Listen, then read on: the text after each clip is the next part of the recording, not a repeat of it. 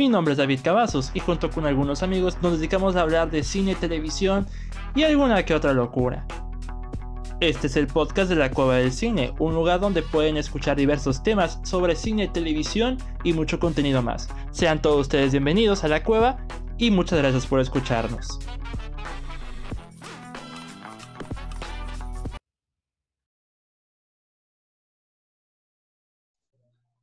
Bienvenidos amigos, una vez más a la Cueva del Cine. Mi nombre es David Cavazos.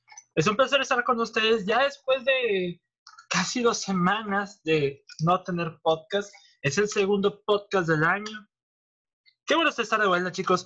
No tuvimos el episodio la semana pasada porque básicamente fue una semana pues, bastante pesada para mí. No les voy a mentir, fue bastante pesado el trabajo, las prácticas. Bueno, sí, parte de las prácticas y apenas ni siquiera, apenas pude reseñar y no y solamente saqué los tops de lo mejor y lo peor del año en el blog. Hubo mucho que hacer, la verdad, y pues me sentía bastante cansado y los horarios con los que trabajaba me descoordinaron un poco y dije, voy a tomar unos días de descanso. No le voy a avisar a nadie, voy a tomar unos días de descanso y enos aquí. Pero al fin, tenemos un episodio bastante especial donde solamente va a estar yo, por si alguien se lo pregunta. Y este episodio de no menos de una hora, espero que dure menos de una hora, si no es que me explaya tanto, vamos a hablar de las mejores series del 2020. Nunca he hecho un top a las series, ni en un podcast, ni en el blog. En el blog iba a hacer, pero por razones de tiempo de, eh, no podré hacerlo. Y mejor lo haré en el podcast, porque estas series necesitan alguna de sus menciones. Pero va a ser un episodio bastante breve y el top también. Porque solo, solamente van a ser 10. Son menciones de 10. Y ya aquí. Tengo que comunicarles algo para variar.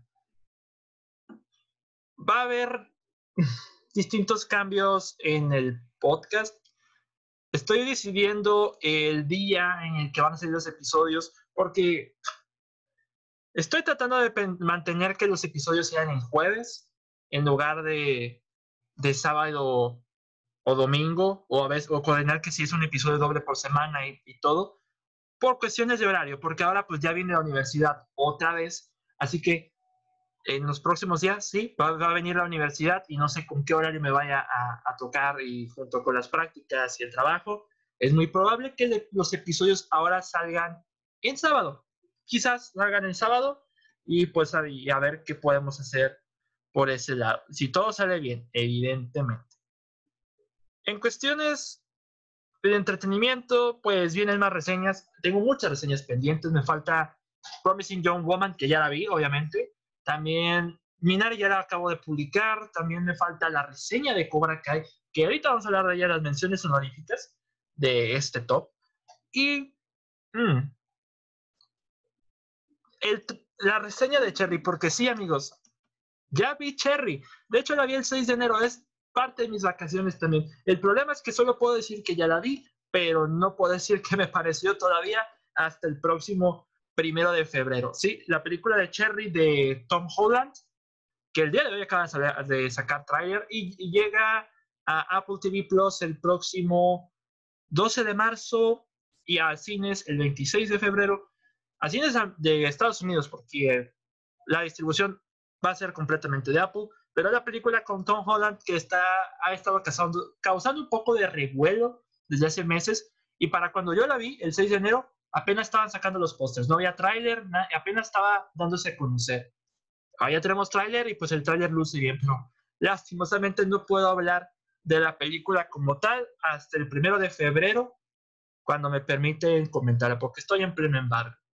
Quizás la comenten en el podcast más, más a detalle o le hago una merecidísima reseña porque pues todavía estamos en temporada de premios y todavía faltan Judas and the Black Messiah, eh, Malcolm and Mary. ¿Cuál más falta? Yo creo que faltan algunas para la temporada de, premios. Y pensábamos que Nomadland iba a ser como que la catarsis de toda esta temporada. Todavía faltan más, más sorpresas que nos aguardan. Pero ya pude ver Cherry hace una semana. Muy pronto les traigo la reseña, el primero de febrero en el blog y si se puede en el podcast. Vamos a ver qué tal. Muy bien. Este episodio, como le dije, series del 2020. Y el que me diga que en el 2020 no hubo cosas buenas, está mintiendo.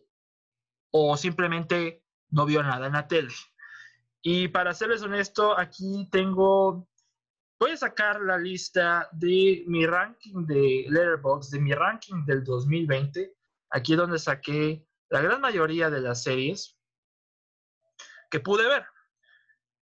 Pero obviamente voy a hacer algunas menciones honoríficas. Estas menciones honoríficas son prácticamente series que no son del 2020 o no, son, o no se estrenaron en el 2020, pero, alegraron mi 2020. Por ejemplo, ya había hablado de esta, Modern Family. Modern Family es de las comedias de esas sitcoms populares que tardé mucho tiempo en ver, como fue The Office, como fue Seinfeld, como fue Friends. O sea, fue de esas sitcoms que tanto me tardé en ver y no sé por qué, porque me estoy divirtiendo mucho. Voy para la décima temporada, sí se siente que se está, se siente una decaída y se siente en el ritmo de los episodios, en la manera en cómo manejan las tramas, porque son cuatro tramas por episodio. Sí se siente una, una decaída. De hecho, desde la temporada 8 se siente esa decaída. Pero aún así me sigo divirtiendo. Hay momentos bastante, pero bastante divertidos. Ya había hablado de ella y pues, fue una de esas series donde me alegró me dio bastante momentos cómicos en el momento en el que tuve COVID, y así que pues por eso la considero en estas menciones honoríficas, también porque terminó en el 2020. O sea, no se estrenó en el 2020, terminó en el 2020 y ya voy para llegar a, ya voy para el final, así que ahí vamos, Modern Family. Otra de las menciones honoríficas a destacar es Cobra Kai. Ya hablé de Cobra Kai en una reseña escrita, pero Cobra Kai es Mm, cuando supe que estaba en YouTube Premium, dije, yo no soy el mayor fan de Karate Kid. O sea, sí he visto la primera película y el remake de Jaden Smith, no las secuelas. De hecho, junto con mi hermano me tuve el tiempo de ver la mayoría de las secuelas de Karate Kid a raíz de Cobra Kai. Y antes de ver Cobra Kai, yo no era, yo no era el mayor fan de, de Karate Kid. Mi mamá le gusta Karate Kid y mi papá pues, conoce Karate, Kid. Cuando me opté por ver la serie dije, pues no será mala idea, vamos a verla. Y desde el primer episodio, cuando Johnny está golpeando a esos matones que están molestando a Miguel, me compró la serie, sin duda alguna. Es una telenovela, esa es mi telenovela porque tiene todos los clichés que te puedas imaginar de drama adolescente, pero con golpes. Y eso me agrada bastante. Además de que todos los chicos actúan bien, en especial solo Maridueña como Miguel Díaz me cae bastante bien. Y pues le dan una dualidad a personajes como Johnny Lawrence y a Danny LaRusso, porque ah, lo que pasaba con las películas es que era o blanco o negro, pero aquí es ni muy blanco ni, ni muy negro, todo es gris, pero bastante gris. Y es como un revival de una franquicia de cuatro películas, donde la primera es muy buena, la dos está ok, la tres no tan ok y la cuatro es una porquería que es un muy buen regreso y probablemente supera todas las secuelas, aunque respeta mucho las secuelas porque se encargan de darnos de dar nostalgia a los fanáticos y de contextualizar a los que no son fans o los que no son o los que son nuevos, mejor dicho. Ya vi en el 2020 las dos temporadas en Netflix debido a que las sacaron en Netflix en agosto y para el 2021 vi la tercera temporada que estoy tremendamente encantado. Sin hacer spoilers, es una tremenda es una tremenda maravilla. Con todo de clichesotes, pero es una tremenda maravilla. Otra de las series que vi en el 2020, que esta segunda temporada salió en el 2020, es de Mandalorian. De Mandalorian yo creo que ya hablé un poquito más de ella, pero de verdad, creo que todos amamos a Grogu. Y ese final de temporada, lloras porque lloras. Así tal cual, sin duda alguna. Lloras porque lloras. Mm, ¿Qué se puede decir de Mandalorian que ya no han dicho antes? Es probablemente lo que merece Star Wars después de tres secuelas que empezaron bien y terminaron un poco mal. Así que bastante interesante por ese lado. Ah, otra serie que me hace falta. Habrá una por ahí. No, yo creo que son todas. Es que entre las menciones honoríficas Está The Voice también, está The Voice, una, segunda temporada bastante, bastante buena, también me agradó bastante, pero como es del 2019, la segunda temporada fue del 2020, pues no, no vale, aquí es menciones honoríficas. Mejor parte de la serie, de la temporada, mejor dicho, cuando usan We Didn't Start the Fire de, de Billy Joel, a ella me compran. También, bueno, este es un caso particular. Esa serie es del 2019 porque los primeros cinco episodios salieron en el 2019, pero también terminó en el 2020. Esta primera temporada. Ese es Primal de, de Gendy Tarkovsky, el creador de Hotel Transilvania, el, laboratorio de Dexter, o su máxima joya, Samurai Jack. Aquí replica un poco lo que es Samurai Jack en estilo, en el ritmo de los episodios, la manera en cómo cuentan las historias, pero situado en la prehistoria con un cavernícola y un tiranosaurio que hace alianza con él. O sea, animación espectacular, un ritmo bastante ideal en los episodios y bastante adulta y sin censura, que eso es lo que me encanta también porque, para variar, en Samurai Jack había mucha censura. Así que aquí no, ¿cómo se puede decir? Aquí no se limita. Aquí de verdad vale mucho la pena esta miniserie, son 10 episodios. Una mención honorífica, no, viene de una serie, pero es un especial. Es el especial de Soul Park, el Pandemic Special, que también está bastante divertido. Lo vi allá por, como por octubre, septiembre, y vale mucho la pena. Me divertí mucho viendo ese especial. Y eso que llevo rato sin ver Soul Park, la verdad. Bastante divertida. Y pues creo que es todo. Mm. Sí, creo que es todo. Ok. Tengo algunas series para contar, no van a estar en orden. No las tengo en orden, para variar. Algunas series, si, no me equivoco, van a ser 10 series, si es que alcance, si es que no se me olvide alguna. Pero vamos a empezar con la primera serie. La primera serie, para aclarar, la mayoría es de HBO, y algunas ya las comenté. Por ejemplo, esta voy rápido. Este es We Are Who We Are, miniserie de HBO, estrenada el año pasado del director Luca Guadagnino. O, sí, Guadagnino, quien fue el responsable de Call Me By Your Name, película que no prefiero mencionar ahorita por los casos bastante polémicos de, de Army Hammer. Son casos densos. Pero aquí nos vamos a contextualizar en Italia con dos jovencitos. El primero es Fraser, interpretado por una gran sorpresa que es Jack Dylan Grazer. Y también con esta chica llamada Jordan Christine que interpreta a Lee. Bastante divertida, bastante... No es que sea divertida, sino que entre su simpatía hay cierto encanto con esa serie, porque al final de cuentas es una serie sobre crecimiento, una serie sobre madurez, en terrenos que no, mm, no solemos explorar, con, gente que apenas conocemos y con quien intentamos relacionar. Es básicamente la experiencia de vivir, crecer a la italiana, al estilo guadagnino, con planos contemplativos, escenas silenciosas, diálogos pausados, un buen soundtrack que está de ensueño y una fotografía bastante buena y bastante adecuada para la, para la historia que está contando. Pero lo mejor de esta serie, creo que es Jack de Young Grace. La verdad me parece bastante buena esta serie. Ya la comenté en serie en recomendaciones, pero la verdad me agradó mucho y es una de las mejores miniseries en lo que va de este año.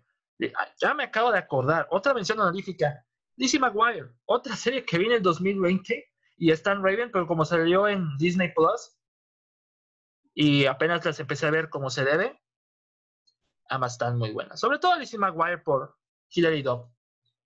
Mis respetos para Hilary Duff. Esa también ya, como mención honorífica, porque obviamente son ya hace casi 20 años, pero las viene el 2020 y es otra de esas series que alimentaron mi alma, mi alma de niño en este 2020. Pero ahora pasando a cosas densas, de esta no he hablado. Al menos en el podcast no. Pero esta serie, también de HBO, es una de las más relevantes del 2020. De las más relevantes es I May Destroy You, podría destruirte en su nombre en español. Se estrenó en el 2020 bajo la dirección de Micaela Coel, quien no solo dirige y escribe, también protagoniza. Situada en London, nos explica el trama de una mujer escritora que vive en Londres que fue abusada sexualmente. Nos, reflejan el antes, el durante y el después de semejante acto, de semejante tragedia. Es, creo, yo la vi para allá por el mes de septiembre. Esta serie es considerada por muchos como una de las mejores series del año como tal. De hecho, la mayoría de las series de HBO y son de lo mejor del año, para variar. Pero con I May Destroy You encontré una historia muy realista que se vuelve muy relevante y que es otro mensaje importante de los tiempos difíciles, sobre todo con las mujeres que están, eh, están sujetas a este tipo de peligros cuando no deberían sufrir este tipo de peligros. Porque veo lo que sucede a Micaela Coel con una muy buena interpretación y una muy buena dirección también. Al momento de ver esta serie, sobre todo el primer y el primer y el segundo episodio, cuando nos presentan esta contextualización, ahí me dejó roto, me dejó, no es para dar shock, pero me dejó con un sabor bastante triste, porque a final de cuentas es una realidad la que se refleja. Y de repercusiones también, porque nos reflejan unas repercusiones de cómo, cómo ella sufre las consecuencias de este acto, que ya, ya no está en sus facultades poder soportarlo. O sea, es tan dolorosa de ver que, o sea, eh, básicamente no solo traspasa la realidad, se convierte en una realidad. Micaela Coel hace un gran trabajo como creadora también, porque también crea, creó esta serie y la verdad es que es una producción muy sincera. Le dice al espectador lo que quiere decir, que esto sigue siendo un problema y no es que no se busque resolverlo, sino que se busque disminuir este problema. O que, porque todos quisiéramos que este problema desapareciera, evidentemente. Para mí esta es una serie de cinco estrellas, la pueden encontrar en HBO. Yo la, tengo, yo la veo por medio de Amazon Prime con el HBO Channel, que es el canal de HBO en medio de Amazon Prime también bastante, bastante buena. Como otra de HBO, que esta no es de HBO como tal, es de HBO Max. Y lamentablemente, lo que pasa es que esta serie estaba en Airbox, luego la quitan en Airbox y luego la vuelven a poner en Airbox. O sea, no, entiendo cómo, qué suceden estas cosas. How to with John Wilson. Como con John Wilson, como la quieran llamar, pero es How to with John Wilson. Esta es una serie documental que nos habla de John Wilson, evidentemente, que nos, nos expresa sus vivencias en Nueva York con gente bastante curiosa, con citadinos de Nueva York, con temas bastante peculiares como también, por ejemplo, cómo hacer un buen risotto o también cómo hablar con las personas. Como los, los muebles, los muebles envueltos, también habla sobre el coronavirus. Tiene muchos tópicos, pero muchos tópicos. Por ejemplo, déjenme les digo, esta serie es básicamente algo real. Digo, John Wilson se la pasa grabándose, no grabándose, no, grabando en Nueva York, grabando a la gente, entrevistando a la gente con cosas prácticamente cotidianas. Como que él se la pasa curioseando cada rato y ahí lo que encontramos, una máxima joya de seis episodios de media hora. Y John Wilson, aunque no lo vemos en pantalla, solamente escuchamos su narración, es alguien meramente simpático. Nos habla de la memoria, de cubrir tus muebles, dividir las cuentas en el restaurante, el buen risotto, como ya expliqué, y de repente, lo más chistoso, porque el episodio de cómo hacer un buen risotto se transforma en uno del COVID, del coronavirus. Y válgame, que te da un. Te da es una, como es una docuserie de comedia, te da un bajón tremendo a la hora de, ejecutar esta serie. Como sobre todo con este final. Mm. no sé qué está pasando, pero ya pusieron su música ranchera.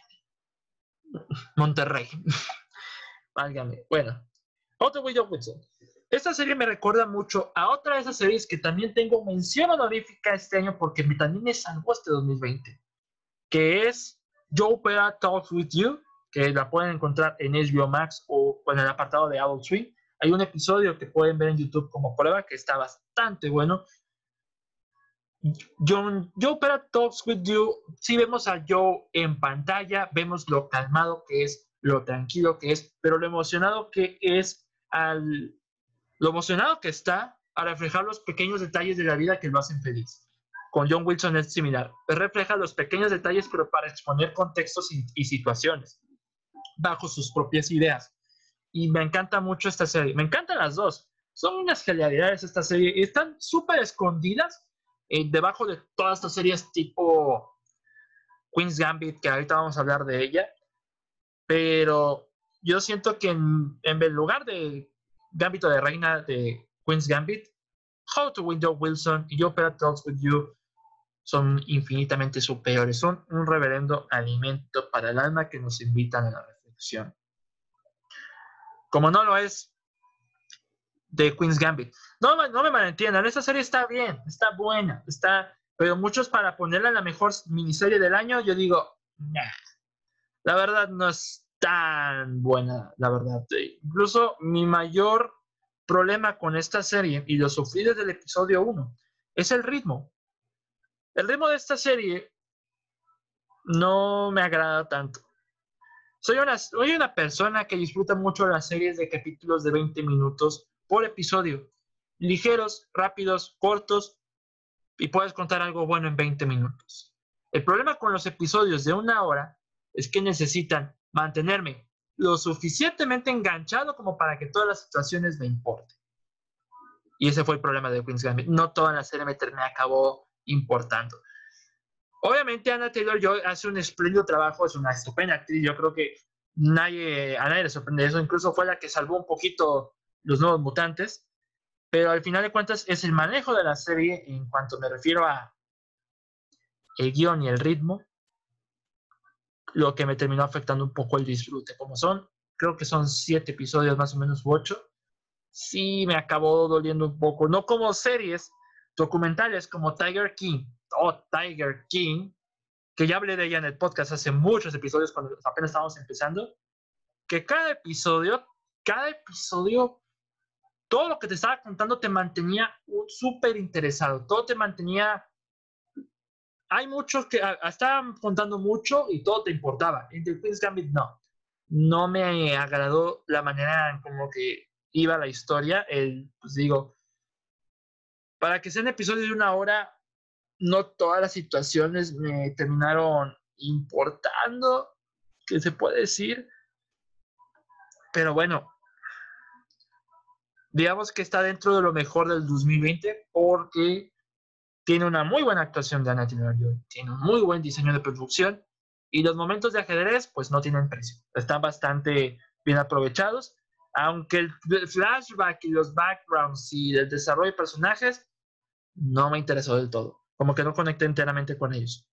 Pero igual está dentro de la lista de mejores del 2020. No es la mejor, pero está dentro de la lista. Aunque no, no sé si sea alguna especie de mención honorífica.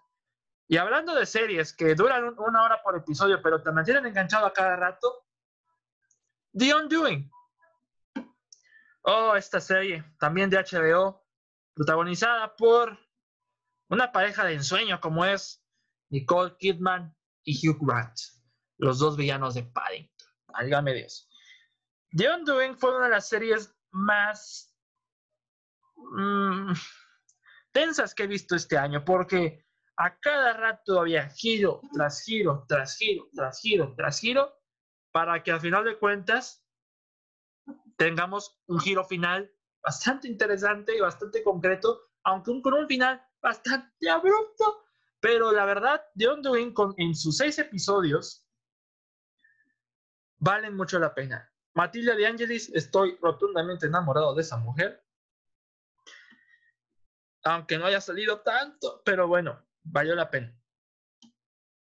Y eso que la directora es Susan Beer, que dirigió Bird Box de Netflix, y esa película no me gustó para nada. Aquí hicieron algo bien. Me gustaría leer la novela, pero también es una muy buena, muy buena mención, aunque ya también hablé de ella en el podcast. Otra serie, bueno, esta, esta, me, esta, mm, está interesante. Hablamos del especial de Euforia. El, primer, el primero de la primera parte del especial de Euforia, titulado Troubles Don't Last Always, que dura una hora, dirigido por Sam Levinson y con Zendaya. Muy bien. La serie de Euphoria es una de mis favoritas de HBO. Estilo, técnica, música y personajes muy interesantes y muy bien manejados.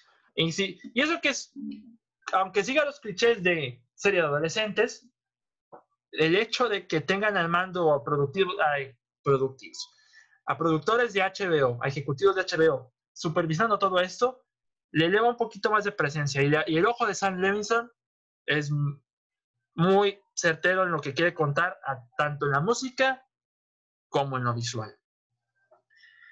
Y en el caso del especial navideño de Euforia, que se estrenó en diciembre pasado, es una invitación a explorar más allá del personaje de Rock, interpretada por una extremadamente genial Zendaya, ganadora del Emmy por Euforia, evidentemente, y aquí nos lo confirman que ella es una tremenda campeona, una, muy buena actriz. Yo la, yo la vi desde a todo ritmo en Disney, imagínense.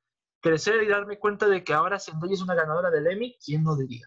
Y quizás una ganadora del Oscar, porque por los comentarios que he escuchado de Malcolm and Mary, de la próxima película de Netflix con Zendaya y del director Sam Levinson, creador de Euphoria, y vienen cosas buenas, que tiemble Francis McDormand, de verdad.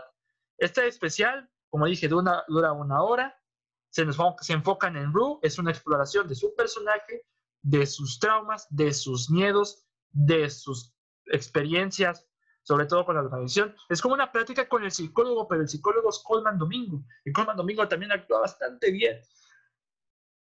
Y viene el de Jules, este 24 de enero, ya faltan ya 10 días para la segunda parte del especial. Viene el, la segunda parte del especial de Euforia, que este, si no me equivoco, Vamos a, vamos a ver. Ah, debe estar aquí. En Letterboxd, aquí está. Se llama Fuck Anyone Who's Not a Civil. Es la parte de Jules, donde mm, Hunter Schaffer produce y escribe, y aquí solamente aparece protagonista. Válgame. Va a estar bastante interesante esto.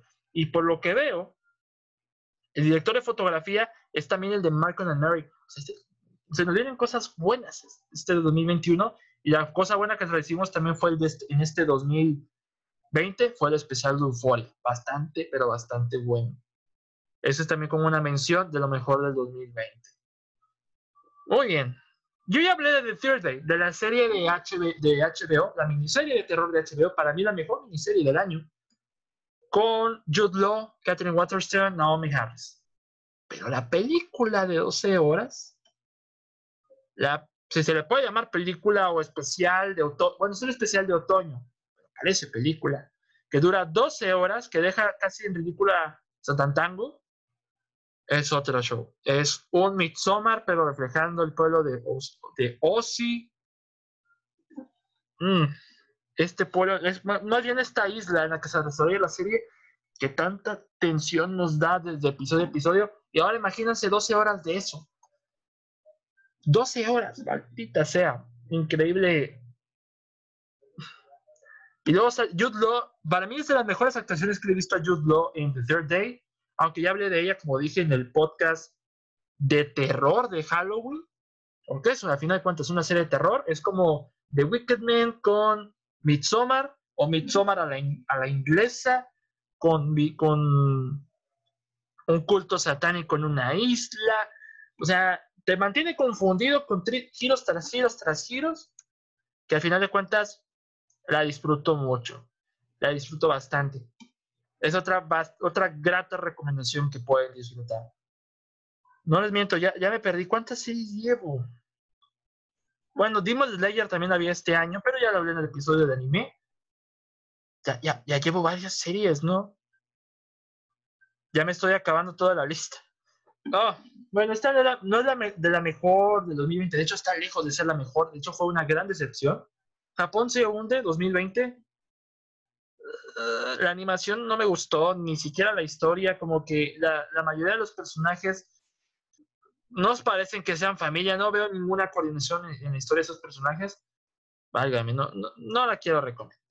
Prefiero ver mil veces Demon Slayer, que pues fue otra genialidad. La película también está bastante buena. Y My Hero Academia, que también ya viene la nueva temporada. Siento que ya hablé de muchas. Es que mi top 10 es de series pero ya la mayoría de ellas ya las hablé en el podcast. Por ejemplo, ya hablé de Tiger King en muchos episodios atrás. Es un documental bastante surreal, bastante divertido y que fue el parteaguas entre la antes de la pandemia y también la, ¿cómo se puede decir? Post pandemia o durante pandemia, porque todavía estamos en pandemia. Tiger King es una locura. También vi Space Force, Space Force, ya hablé de ella en el podcast, en uno de los episodios más cortos del podcast, para hacerlo en esto. Y a mí me gustó, me divirtió, me gustó bastante, aunque no, no creo que sea de lo mejor del 2020 en series. Digo, todavía le falta mucho para destacar, para agarrar sabor propio, pero como por una, una temporada ya confirmada, pues esperemos lo mejor. Para mí, la mejor serie entre comillas, del 2020, es un especial de comedia de tres episodios. Y ese es el de Middleditch and Schwartz. ¿Qué onda con esos chicos? Middleditch and, Schwartz. Thomas Middleditch y Ben Schwartz. Estos dos son unos genios, pero son unos reverendos genios. Son tres episodios, ya también hablé del podcast hace mucho, pero fue como que un tema muy escondidito y como que, y también fue en el tiempo de su estreno. La hablé en el tiempo de su estreno, fue en abril. Es una de las series más divertidas. No es que sea una serie, son tres especiales de comedia, pero como son tres capítulos, lo cuento como serie. Es de la mayor generalidad que he visto en el 2020 en cuanto a televisión. Y eso que es el mismo día, también vi Midnight Gospel, la, serie animada de Netflix también, que también está bastante buena y también ya hablé de ella en el podcast. Pero Chan Schwartz llamó directo a mi corazón. Esos tipos me dieron muchas carcajadas con shows totalmente improvisados, sin nada de guion, sin nada de estructura, se les olvidan a quién interpretan, se salen de la manga con cada giro de tuerca y eso son tremendas risas garantizadas con estos tres. Ojalá saquen más especiales de comedia este dúo. Y me gustaría verlos juntos en, pantalla grande. Me gustaría verlos juntos en el cine, porque por separado han hecho cosas bastante buenas. Por ejemplo, Thomas Middleditch estuvo en la serie de HBO Silicon Valley, que me gusta mucho, una muy buena serie. Y Ben Schwartz, pues, tuvo muy buen año. Tuvo a Sonic, las patoaventuras que lamentablemente ya van a terminar. Y viene una película llamada Flora and Ulysses de Disney Plus, donde él va a salir. Y me interesa mucho. Nada más por él la voy a ver, porque el tipo me cae muy bien y parece que tendrá un rol con más presencia. No va a ser como que de una sola situación y ya. Parece que va a tener más presencia. Y con eso va a ser suficiente para que yo me divierta y me carcajee con él, porque el tipo es una tremenda locura. Lo debieron de haber visto en Parks and Recreation. Ahora sí. Quedan dos series de las que no he hablado en su totalidad, que también, junto con Middleditch and Schwartz, completan el podio a lo mejor del 2020 en televisión. Y las dos series son españolas. Eso también. Ah, hablando de españolas, otra mención: Veneno. La serie de Veneno que habla de La Veneno, que mm, es una serie biográfica bastante buena de la transexualidad o transgénero. Bueno, sí, transgénero. Mm, déjame. Ya me confundí. No, sí, creo que es transexual. Sí, transexual. Las confusiones con estos tópicos.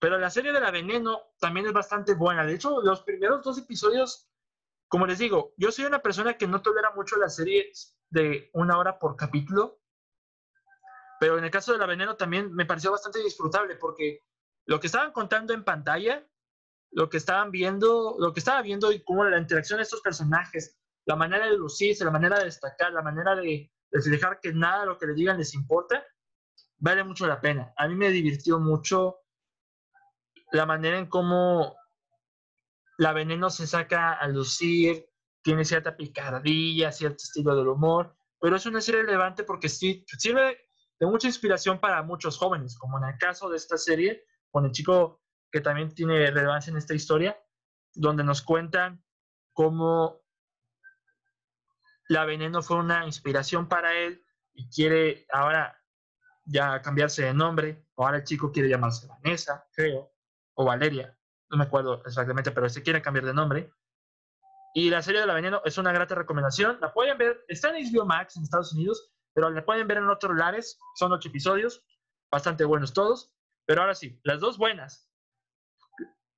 Fue un gran año para las series españolas, sin contar La Casa de Papel, porque esta temporada que pasó en el 2020 quedó un poquito de ver. Pero Antidisturbios antidis, maldita antidisturbios. Yo no conocía la atención hasta que vi Antidisturbios. Es una tremenda serie que al igual que I May Destroy You, traspasa la realidad sin fronteras.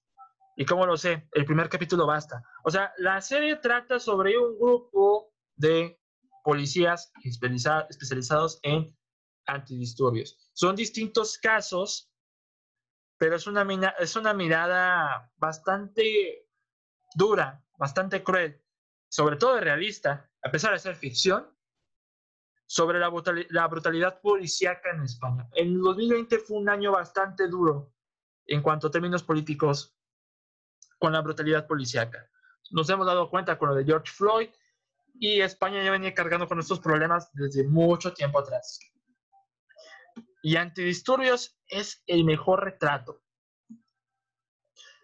Ay, todavía se escucha esa música. Espero que no la escuchen ustedes. Antidisturbios, por más ficción que quiera hacer la serie, es increíblemente realista. O sea, no, no veo en esta serie algo que digo, esto sí sucedería en la vida real. Por más extrañas que sean las situaciones, sí sucedería traspasa la realidad bastante fuerte.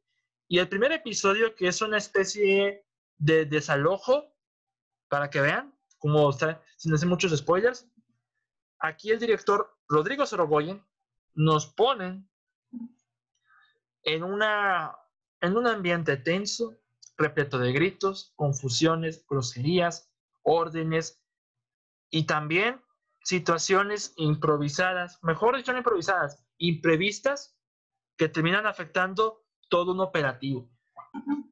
Imagínense eso en los siguientes episodios. O sea, lo único, el punto malo, el único pequeño de esta serie son donde no nos enfocamos en los, en los personajes de los policías antidisturbios. Eh, aunque son muy pequeños momentos, nos enfocamos también en los contextos de cómo operan, qué es lo que hay detrás, qué es lo que hacen al momento de trabajar, como una especie de rec, pero en vez de reporteros, policías de antidisturbios. Me agradó, me agradó mucho esta serie, de verdad. O sea, es otra de esas series que igual, los capítulos duran mucho, como 40 minutos, 50 minutos, pero te mantiene pegado a la pantalla por lo interesante que está viendo, por lo interesante que están contando. Pero ninguna como 30 monedas. Ese es mi segundo lugar de lo mejor de televisión de 2020. 30 monedas del director Alex de la Iglesia. Yo no soy fan de las series de terror. De hecho, yo odié The Hunting of Blind Man. No me gusta The Hunting of Hill House, mucho menos de eh, Blind Man.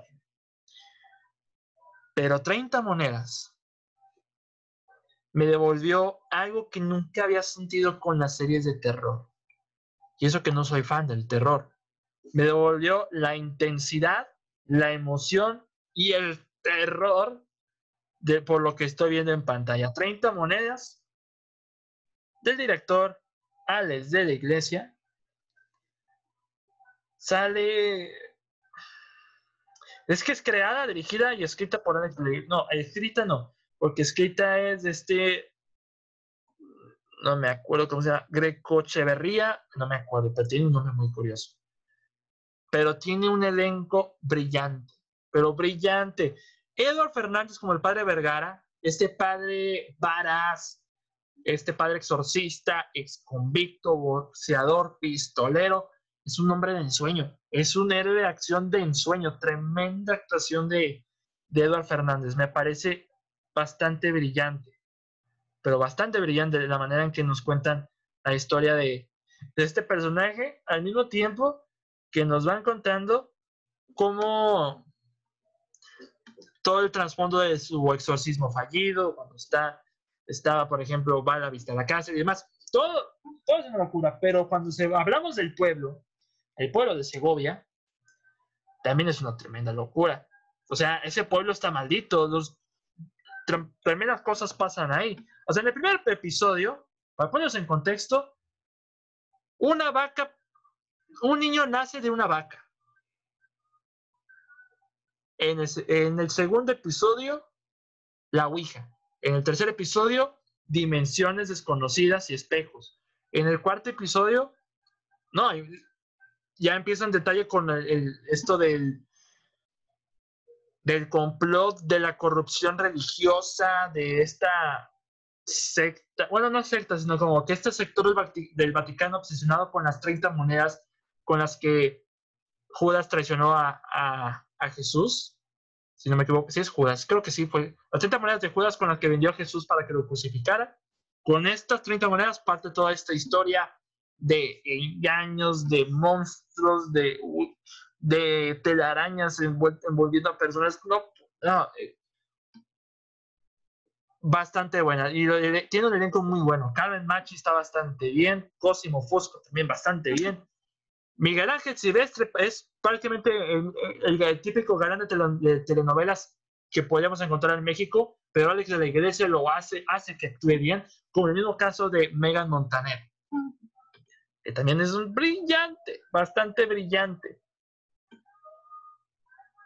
Son ocho episodios, vamos para el octavo, el final, el domingo, este domingo, domingo 17 de enero es el final de temporada, y yo estoy súper emocionado por esa serie. Yo estoy tremendamente encantado. Ni la cuarta temporada de Attack on Titan me está asombrando tanto como lo hace 30 monedas cuando, cuando es domingo. De verdad. Estoy tremendamente contento con, con esta serie y pues para mí es una gran sorpresa. Va a llegar a HBO Latinoamérica, si no me equivoco, en este mes o a principios de febrero. Esperemos que ya llegue para que la puedan ver o la pueden ver en HBO Max también, creo que es un episodio semanal, pero ya vamos para el final. Y es básicamente la mejor serie de terror que he visto en este año. Bueno, chicos, creo que para mí esas son las, el recuento de serie de 2020, de las mejores series del 2020, con algunas menciones honoríficas. Le dije que este top estaba desordenado y necesitaba ordenarlo, pero si lo dejamos en un top 3, lo vamos a dejar así. El tercer puesto es Antidisturbios, el segundo puesto, 30 monedas. El primer lugar, Middleditch and Schwartz.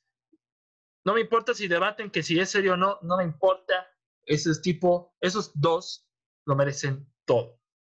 Y bueno, creo que hasta aquí podemos dejar este episodio. creo que damos 40 minutos de episodio. Y te les dije que iba a ser corto, pero el próximo episodio, que es un tema a seleccionar, porque voy a ponerlo en Twitter, voy a poner la encuesta de qué tema, qué quieren que hable en el próximo episodio, pues ya descubriremos de qué se trata.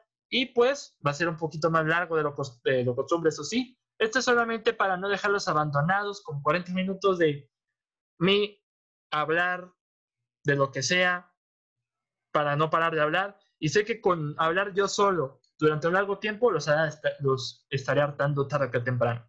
Pero bueno, amigos, este fue el episodio de las series del 2020, mejores series del 2020. Si solo digo una peor, la peor es Ratchet, la peor serie del 2020. Sin duda es una tremenda porquería que obviamente no me sorprende que sea de Brian Murphy. No vale la pena ni la mención, además que Charlotte Paulson no me agrada como actriz, eso sin duda. y mucho menos faltando al respeto lo que es de al personaje de, de la enfermera Ratchet de, de alguien voló sobre el nido del cuco. Qué falta de respeto a tremendo personaje. Ya me desquité. Ahora sí. Bueno, chicos, hasta aquí el episodio del día de hoy. Pueden seguirme en Twitter como arroba DavidK21 y el blog como arroba la cueva del cine 1. El podcast lo pueden escuchar en Spotify, Anchor, Apple y Google, y Google Podcast.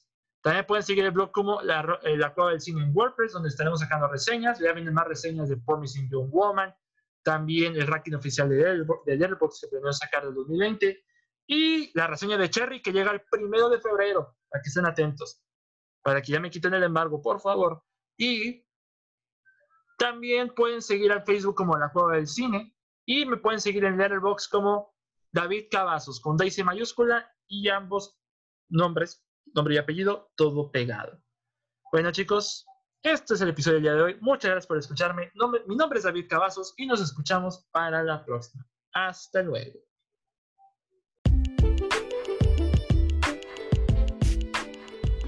Muchas gracias por escuchar este episodio. Recuerda seguirnos en Spotify, Anchor, Google y Apple Podcast. Puedes compartir este episodio con tus amigos por medio de Facebook, Twitter o donde quieras. Muchas gracias por estar con nosotros en la cueva y muchas gracias por tu apoyo.